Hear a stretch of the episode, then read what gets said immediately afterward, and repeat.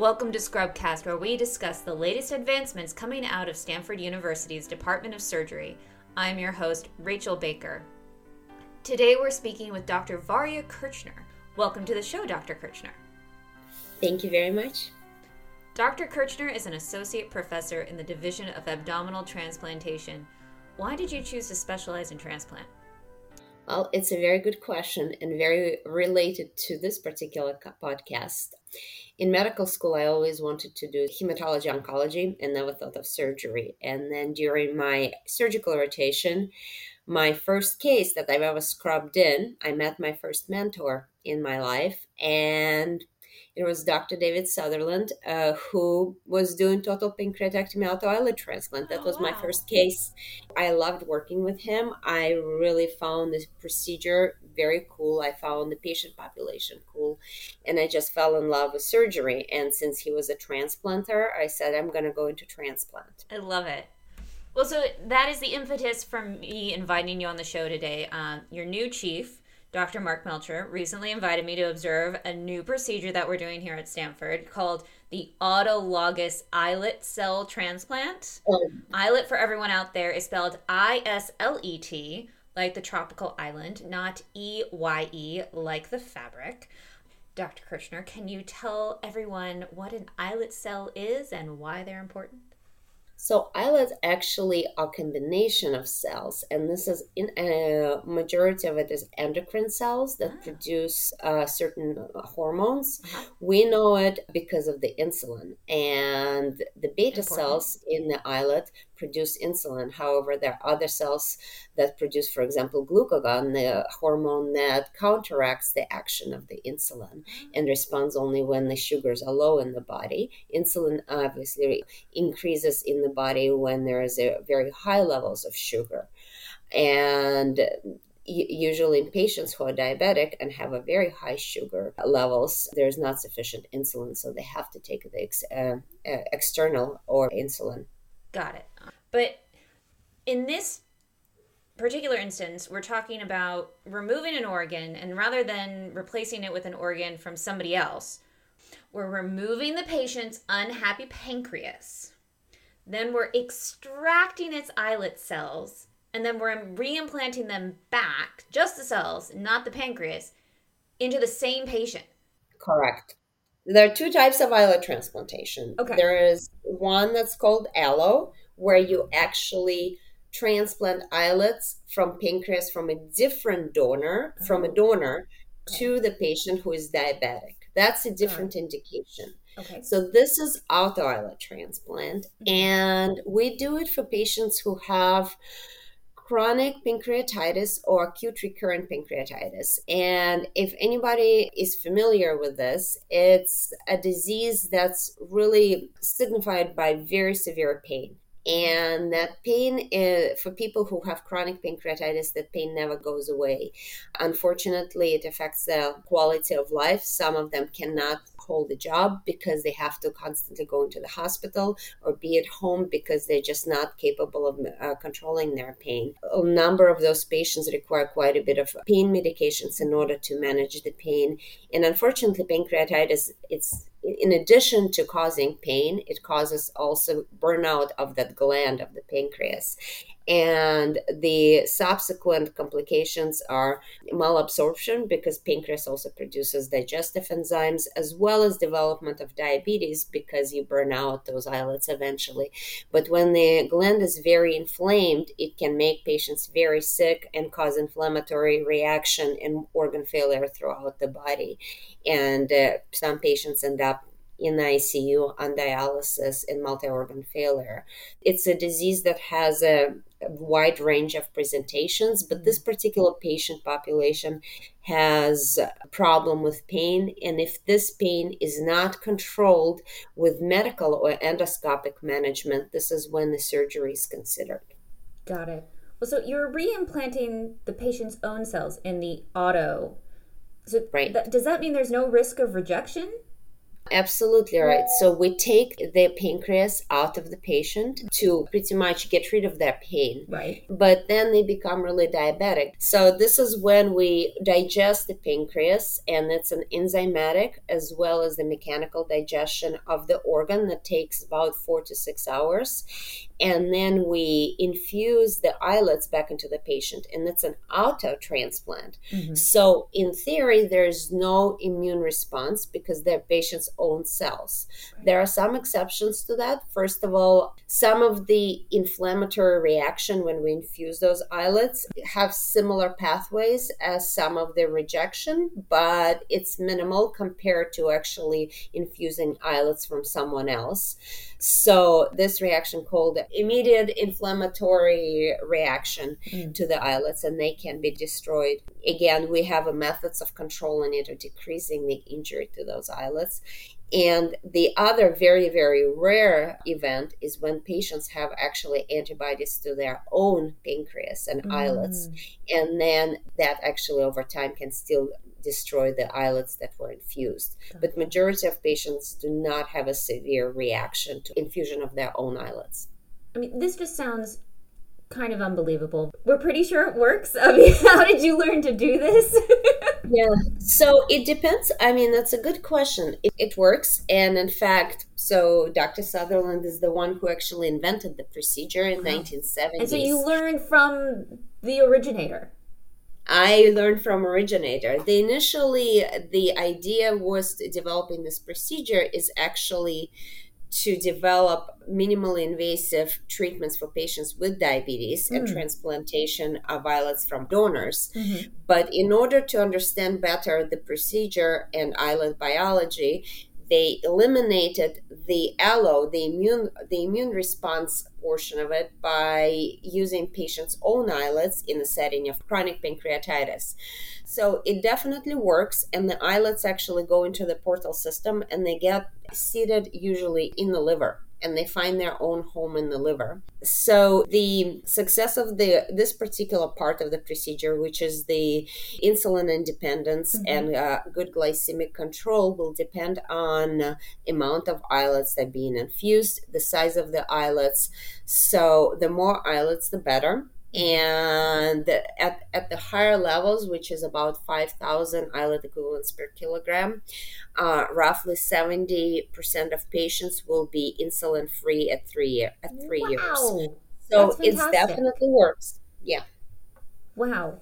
So, and then you brought this procedure to stanford. Tell me about that. This cannot be an easy process before even I came to Stanford, uh, Stanford was planning and developing this program. So there is a huge team actually of professionals, multidisciplinary professionals from research and clinical fields. They've been working on the program. I joined this team when I came to Stanford, and I was lucky that Stanford already had so many resources. So, in a collaboration with multiple physicians, uh, including Walter Park, Brendan Visser, uh, Marina Basina, uh, Avi Thakor, Alex Vezeridis, we were able to perform this procedure. But you have to also know that all the supporting members of our team, including Naoko, who is one of our nurse practitioners, as well as our research team in the Diabetes Center, who've been very helpful. So I think the main point is that it takes the whole village. It's not one person's kind of invention or achievement.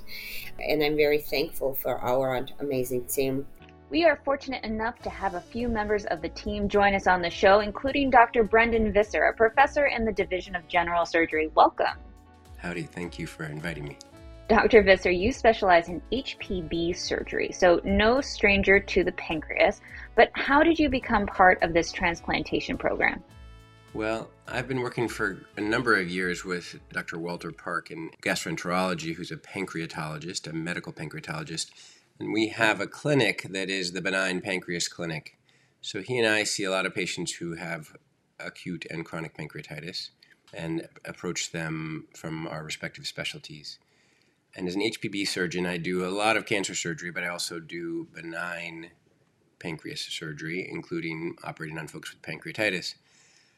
A number of those patients have chronic pancreatitis, and some of them are, are good targets for other surgical interventions to relieve symptoms. So there's a subset of patients with pancreatitis that have stones blocking their pancreatic duct and a large pancreatic duct. And in those patients, for example, you can open up that pancreatic duct and drain the pancreas. So there are patients where surgical tools assist them in their quality of life, preservation of pancreas tissue, etc.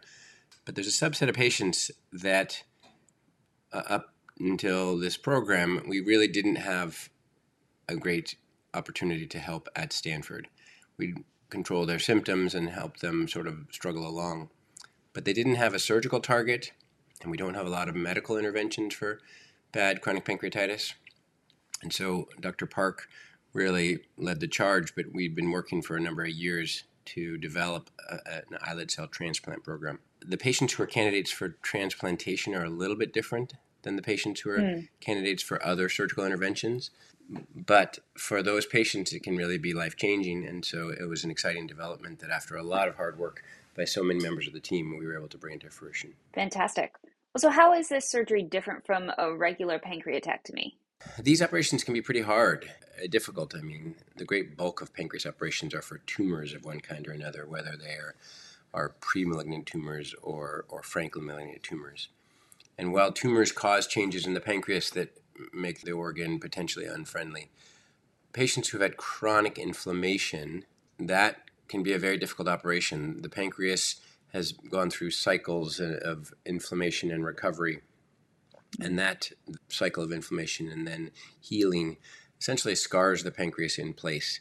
It glues it to the adjacent blood vessels, it pulls in other organs like the stomach or the colon around it and sort of grabs hold of them. So, all patients who need operations for chronic pancreatitis, you kind of have to chisel the pancreas out. So, that is, in one aspect, is a little different. They can be quite tricky mm-hmm. operations and require a lot of experience in that regard. There, we also do them slightly differently than we do tumor operations because we want to take the organ out, uh, preserving the islet cells. So we want mm. to preserve, while we're freeing the organ from the adjacent anatomy, we also need to preserve its blood flow until the very last moment so that we have a short time of sort of warm ischemia. Um, so mm-hmm. we do it in a slightly different sequence than a regular pancreatectomy. But truthfully, all the all the experience and skills that one develops from many many pancreatectomies for tumors apply to making this operation safer and easier. Awesome. Well, I know you just saw our second patient for a follow up a few weeks ago. What is the recovery like? So there's a few different elements to the recovery. So in some sense, the recovery can be similar to patients who require pancreatectomies for tumors. They have an abdominal incision, and there's a period of mm-hmm. the body adapting to that and transitioning from the sort of pain medicines that we use in a hospital setting to the pain medicines you use for a week or two at home to then, you know, transitioning off of any pain medicines. And so that's a little bit uncomfortable for a couple of weeks. Mm. But these patients have a little bit different recovery because we are, are treating a deep chronic discomfort and sometimes intermittent spikes of real pain that are, originate from their pancreatitis itself. Yeah. And so, you know, the, the patients we've operated on thus far, and in fact, all patients who you operate on with chronic pancreatitis, they can almost always distinguish the two kinds of pain. And really? so they will often wake up and say, ah, the pancreas pain is so much better even though I now have this incisional pain. And so there's a nice trade off that they actually, and, and the deep seated sort of internal pancreatitis mm. pain is often really much more debilitating and, and uh, difficult for them than the incisional pain, which is fortunately also transient. So the, both patients thus far will tell you that it's been a terrific trade off. And, and even with the, the recovery, the physical recovery required from surgery, then that they feel much better after surgery than they had felt before. These patients also are adjusting now to the adaptation to having lost their pancreas. Right. So, you know, their their insulin function is altered from what it had been before, mm-hmm. even though patients in, who are getting operations for this typically have some degree of diabetes in advance. The way that's managed is a little bit different now uh, for them. So they're also kind of learning the ropes with their new um, diabetes requirements and and following them very carefully to make sure that they're on top of them. And there's obviously some adjustment in terms of the digestion that they're adapting to. Again, mm. patients who are getting total pancreatectomies uh, for chronic pancreatitis have almost always been on pancreatic enzymes in advance of surgery, so that's not mm-hmm. new to mm-hmm. them. But their their plumbing has been altered a little bit, and the, the new plumbing is kind of settling in, as is true of anybody who gets abdominal surgery. For sure, awesome. Well, anything else that you would like to add before we start talking to our IR friends? You know, this is a, a huge team effort. It requires a great deal of coordination. Um, you know, the operation is, is sort of just the beginning of the of the whole journey for these little islet cells. Um, yeah. And then and to get them processed and safely, and then reinfused, and then to really tightly manage these patients in the recovery period to help these little islets find their new home, get adapted, and start to function is is really a huge team effort, and um, it has been a heavy lift to start this program. But we're very excited at what it's going to offer our patients. Definitely, very exciting stuff. Thank you so much for talking to us. Awesome, thank you. Well, the only thing I like more than intra departmental collaboration is interdepartmental collaboration. Please join me in welcoming two of Stanford's interventional radiologists to the show, Doctors Avi Thakor and Alex Vezeridis. Hi. Hi, thanks for having us. Well, so we're a surgery podcast. Radiology to me is usually a CT scan of the abdomen. How did you get interested in autologous islet transplant? Well, thanks, Rachel, for, for that question. So, you know, radiology is actually divided into two divisions. You know, one of our divisions are diagnostic radiologists who report um, the scans, like you mentioned, you know, from CT, MR, or ultrasound. And we have another branch, which are interventional radiologists, which actually perform minimally invasive procedures. And it was interesting because I was doing islet transplantation when I was training up in Vancouver in 2013, I think. And when I got recruited to Stanford, I saw that you know nobody was doing islet transplantation here, um, and kind of started the endeavor to kind of galvanize a team and bring together people with with a with an interest in this field, um, try and bring islet transplantation to Stanford.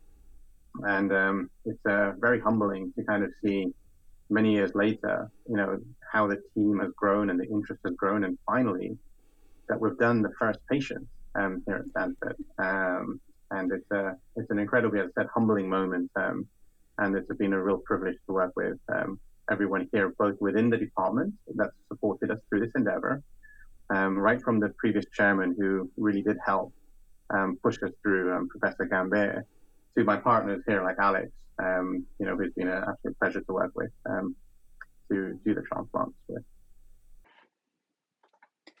Dr. Kirchner talked about how the pancreas is removed and then the islet cells are implanted back into the patient. But I'm finding it really difficult to imagine this part of the procedure. Can you describe how you're getting the islet cells from the pancreas and then how you're getting them back into the patient? That's a great question, uh, Rachel. Um, so uh, yeah, Dr. Kirchner and her colleague, um, Dr. Visser, they um, take the pancreas out surgically uh, on one day, the day before we do the implantation, and then they kind of like clean up the pancreas and remove any extra components or pieces of tissue. Yes, I saw her doing that with her fellow in the OR. That was very cool. Yeah. It always looks a little bit like a craft project. Yeah, a lot of arts and crafts. But then it got put into a box, and I never saw it again. Yes. So so it got put into the box, and then um, they took it to actually San Jose Airport, uh, and then it, it, got on a private jet, and then it was um, it was sent to Baylor uh, University uh, in Texas, um, and uh, they um, did a digest uh, of the pancreas there. So they injected it with some enzymatic uh, solution, and um, in a few hours, they were able to break it apart from being a whole pancreas uh, into its constituent cells. And then they load it in a bag, uh, and then they ship the bag back to us the next morning. we prepare by bringing the patient back to us in interventional radiology, and we access their portal vein uh, through their liver and through the skin. Uh, we do that using ultrasound guidance. Uh, we place a small catheter uh, into the main portal vein, um, and we confirm its location using an X-ray. And then we inject the cells back in, um, and we, we actually have to like agitate the cells to make sure that they don't clump. Um, and then they find a, a, new home in the liver. And then we um, we just take the catheter out and we close the tracts. While we inject the cells, we do monitor the pressure uh, in the portal vein to make sure it doesn't increase very much. And then, you know, if it did increase, there could be some other sites that we place the cells, um, for instance, in the abdomen. Wow. So, I mean, this, they just had a really big open procedure, but this sounds incredibly minimally invasive. Like maybe you're putting in a couple of stitches at most? Actually, yeah, we don't put any stitches in. Um, we do close the track. Not any, any stitches. No. How do you close the track? Super glue? Um, well, actually, that, that's a good that's a good point. You could probably use super glue or a, a surgical super glue, but we actually use a foam plug made out of gelatin. Huh? Yeah. That's cool. Yeah. Well, so how long does this whole procedure take, and how long does it take before the patient starts making their insulin again? Yeah, so our procedure is not too long. It takes us about, I would say, up to two hours from start to finish to infuse the new cells into their new home. And then technically, the cells start working pretty much immediately. But that's not the whole story because what we've done is we've taken the cells from one home, i.e., the pancreas, and we've put them into a new home, which is the liver. And they kind of don't like being there. Oh. Yeah, poor so cells? they yeah, the poor cells. exactly the it's poor like they went off to and, college and they have to get used to their new dorm room. That's right, and it's a, not a pleasant. There's no more cooking from mum anymore. They have to kind of fight for themselves, essentially. And unfortunately, some of them just don't survive. Mm. And in fact, it's actually interesting. I know up to 60% of the islets that we inject will not survive the process. Mm. And so that's quite interesting because, you know, if, if we were to say the same thing about a, a solid organ transplant and yeah. say, for every organ transplant or every kidney or liver, only 40% would survive, it wouldn't be a successful program. It would not work. Um, yeah, exactly. And uh, but on the islet side, it's been interesting because whilst we have found a home for them in the liver, you know, we can actually do a lot more, I think, to try and optimize that process so more of them can survive. And it's all a numbers game. You know, the more that survive, the more the body can sense the changes in glucose levels and the better the insulin secretion will be, so the better the glucose regulation will be. So I think, you know, we have a solution, i.e. a, a transplant, but I think there's a lot more that can be done to optimize this process. Yeah, so this is all very cool, very futuristic science. Um, where are you thinking you're going to go next with this idea? Yeah, great question, Rachel. So, you know, in our lab here, which is called IRIS, we actually focus a lot on optimizing islet transplantation. And what we're looking at is several approaches, but two of the most interesting ones is co-transplanting hmm. the islets with helper cells. There are a certain group of either stem cells or immune cells that can help protect the islets oh, during the transplantation. support cells. Exactly. Yeah. So they have a little emotional support cell that will help them through the process until they can set up their new home. So we're, we're looking at those cells. So that they're called mesenchymal stem cells, and their products that they secrete, their little goodie bags, can help the islets engraft, set up a new blood supply, and resist any attack on them. So we're actually seeing very promising results with that. And then the second thing we're doing is actually creating new bioconstructs. So these are new, what we call scaffolds. So they look like a lattice, like a sponge. Okay. And the sponge contains holes, and the holes then allow the islets to sit in. So then we're able to create like a little package where islets are seated, and then we can implant that package at different locations that we're exploring to provide a novel way for islets to engraft. So we don't have to put them into the liver. we actually load these constructs with different goodie bags. You know, so mm-hmm. one of the ones we're doing in, in, in the lab is having a construct which makes oxygen, so the islets can have some oxygen during their transplant. Um, another one we're doing is we're making little packages which contain nutrients, so the islets can have hmm. some food. And this is important because, like I mentioned to you before, there we can't set up a blood supply right. to the islets like a normal organ when we transplant. Mm-hmm. So for the first 14 days, you know, to 21 days, so the first two to three weeks, the islets have to survive on what they can kind of scramble from their surrounding environment that they're transplanted in. Yeah. Until they can recruit the new blood vessels into them that will then mm-hmm. supply the rest of the goodies. So during that time, we're developing these, as you said, these these support packages that will mm-hmm. last for about two weeks until they can establish their new blood supply. Well, it has been super interesting learning about the interventional radiology side to autologous islet transplant. Thank you so much for joining us today. Thank you so much for having us. And, you know, again, like a, a big credit to all the team. It truly is a multidisciplinary team effort. We are just one small piece of the whole jigsaw. And hopefully all of the pieces come together and, you know, the patients ultimately benefit at the end of the day. We're going to return now to Dr. Varya Kirchner for one last question on this topic for any patients or referring physicians listening. Who is a candidate for an autologous islet cell transplant? What does your ideal patient look like? So it's patients who have acute recurrent or chronic pancreatitis who failed medical management as well as endoscopic management, such as the ERCP, uh, who capable of managing complex lifestyle after the operation because remember they have to still monitor their sugars because not everyone's going to be completely insulin free sometimes uh, early on they require additional nutritional supplementation and since a number of those patients have history of pain, it's also lots of work to actually weaning off the pain medications. Of course, yeah, that's good. Yeah, and in terms of the islet functional status, you don't necessarily have to be non-diabetic.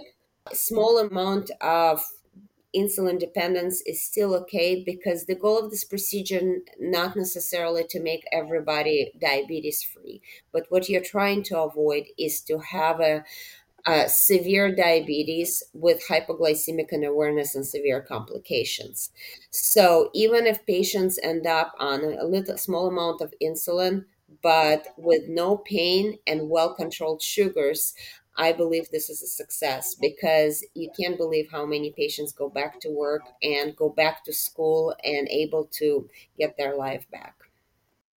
That definitely sounds like a win to me. We'll put information about how to contact your clinic in the description. I'd like to move now to our final set of questions that we ask each of our guests. First up, who is a surgeon you admire and why? I was thinking about this question. I have three. I have to say that if it's okay. okay. the first one, obviously, the person who created this operation and who really inspired me to go into surgery, to go into transplant. He was not only a fantastic clinician, he was a fantastic researcher, obviously, because he developed all this from the lab into to clinical practice, and also most amazing, uh, generous individual who shared his knowledge and always welcomed everyone. Um, Dr. David Sutherland. And my second uh, most admired surgeon is my mentor from residency and fellowship, Dr. Timothy Pruett.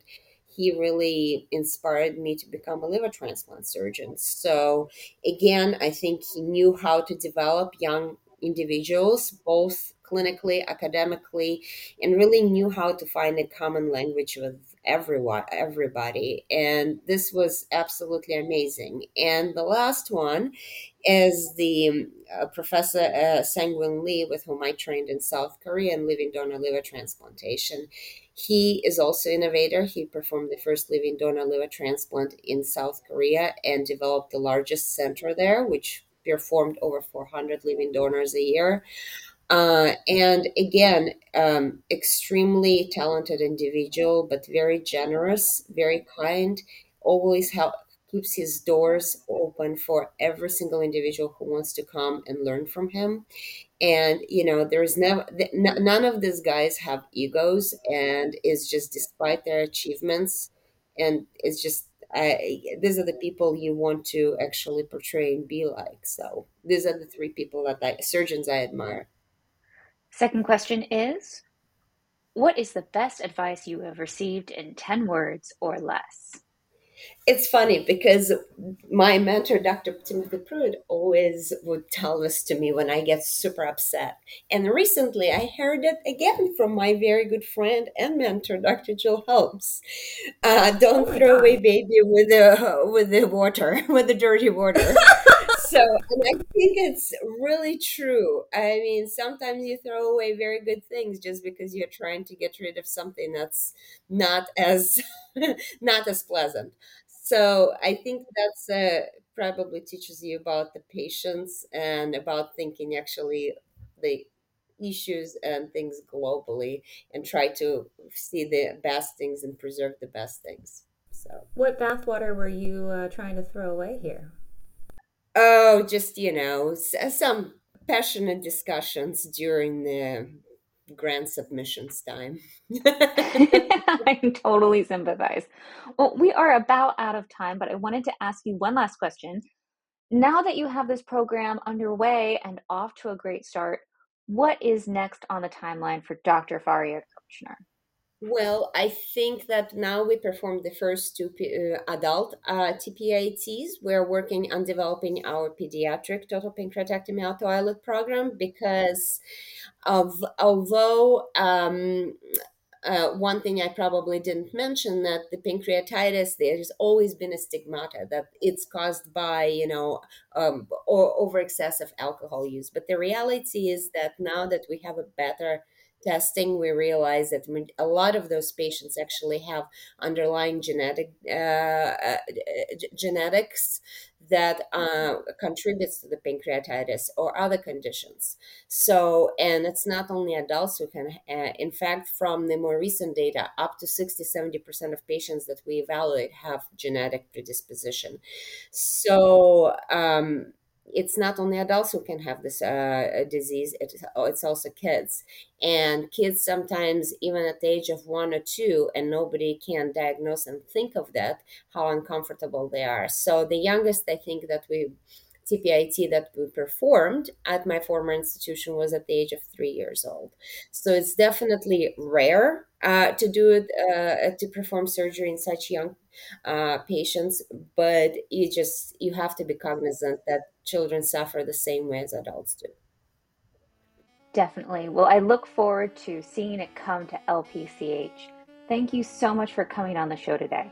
Thank you very much for having me. It was really fun. And that brings us to the end of another episode. If you like Scrubcast, we hope you'll tell your friends and subscribe wherever you get your podcasts. Scrubcast is a production of Stanford University's Department of Surgery. Today's episode was produced by Rachel Baker. The music is by Midnight Rounds, and our chair is Dr. Mary Hawn.